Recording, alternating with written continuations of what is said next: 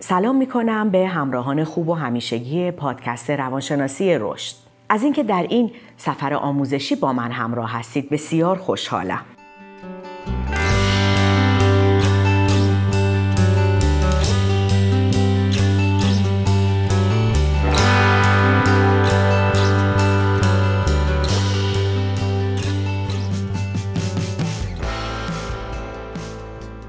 در اینجا می‌خوایم بپردازیم به تغییر در سالهای دبستان.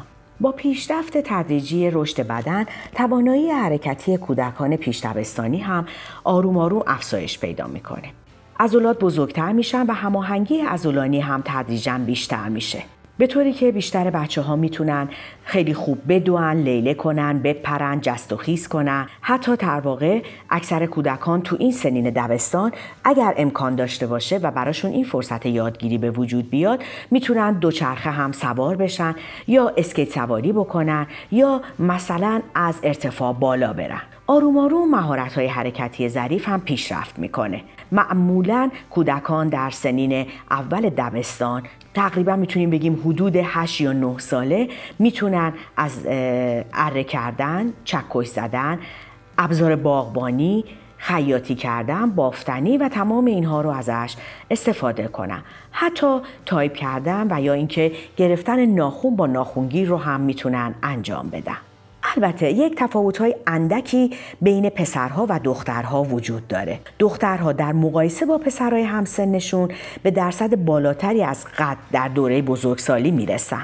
معمولا در این دوران دخترها از لحاظ رشدی رسیده ترن و نسبت به پسرها بزرگتر به نظر میان. خوبه بدونید که سطح فعالیت با سن رسش نسبت معکوس داره. یعنی فعالیت کودکان پرسالتر کمتر از کودکان خردسالتره. یعنی منظور اینه که هرچی کودکان سنشون بالا میره فعالیت بدنیشون کمتر میشه. خب کلا پسرها در مهارت فیزیکی که مستلزم قدرت و عمل کرده حرکات درشته مثل فوتبال بازی کردن مثل فعالیت هایی که با توپ هستش می‌تونن انجام بدن جلوتر هستن از دخترها دخترها هم در مهارت های فیزیکی که مستلزم زرافت، انعطاف پذیری، چالاکی هستش مثل ژیمناستیک، مثل فعالیت هایی که ظریفتر هستن اونها جلوتر هستن.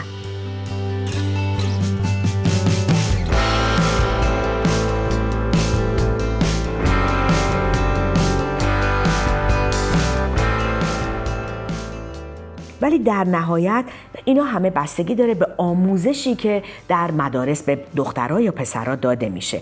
و باز هم ما نمی‌تونیم تفاوت بسیار زیادی رو بین اونها پیدا بکنیم. بازی های پرجست و خیز هم به خصوص برای کودکان بسیار جالبه. معمولا بچههایی که زیاد میشینن در یه مواقعی دلشون می‌خواد که بازی هایی داشته باشن برای تخلیه انرژی اضافیشون.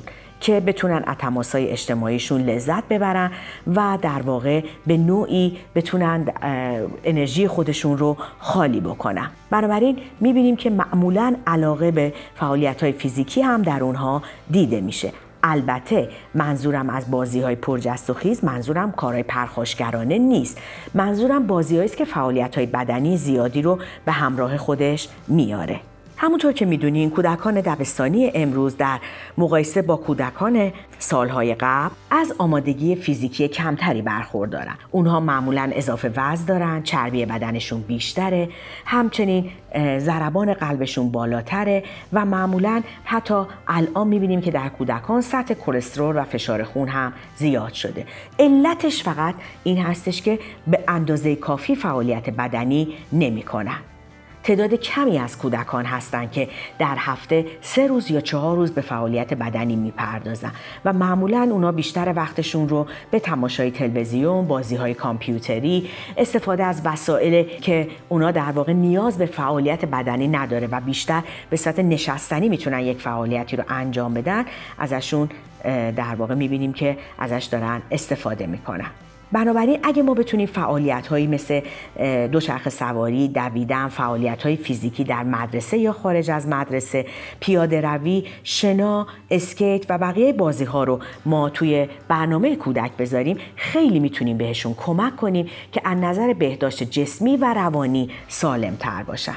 باید بدونین که آمادگی کودکان رو می‌تونیم با برنامه ریزی های دقیق افزایش بدیم. اگه اونها به فعالیت های فیزیکی بپردازن و ما به اونها یاد بدیم که چگونه وزن خودشون رو تنظیم کنن چگونه از مواد غذایی کم خطر استفاده کنن چجوری در فعالیت ها و بازی ها تعادل رو برقرار کنن می‌تونیم بهشون کمک کنیم که یک زندگی سالمی داشته باشن چه در کودکی و چه در بزرگسالی پس بنابراین دادن برنامه به کودکان ما هیچ مشکلی نداره می‌تونن از تغذیه‌ای، ورزشی و جسمی برنامه خوبی رو براشون بریزیم که بتونن برای خودشون یک برنامه ریزی مناسبی رو داشته باشن و همچنین بتونن فعالیت های بدنی مناسب سن خودشون رو انجام بدن که در بزرگسالی هم دچار مشکلاتی مثل اضافه وزن، فشار خون، کلسترول و مشکلات دیگه نشن.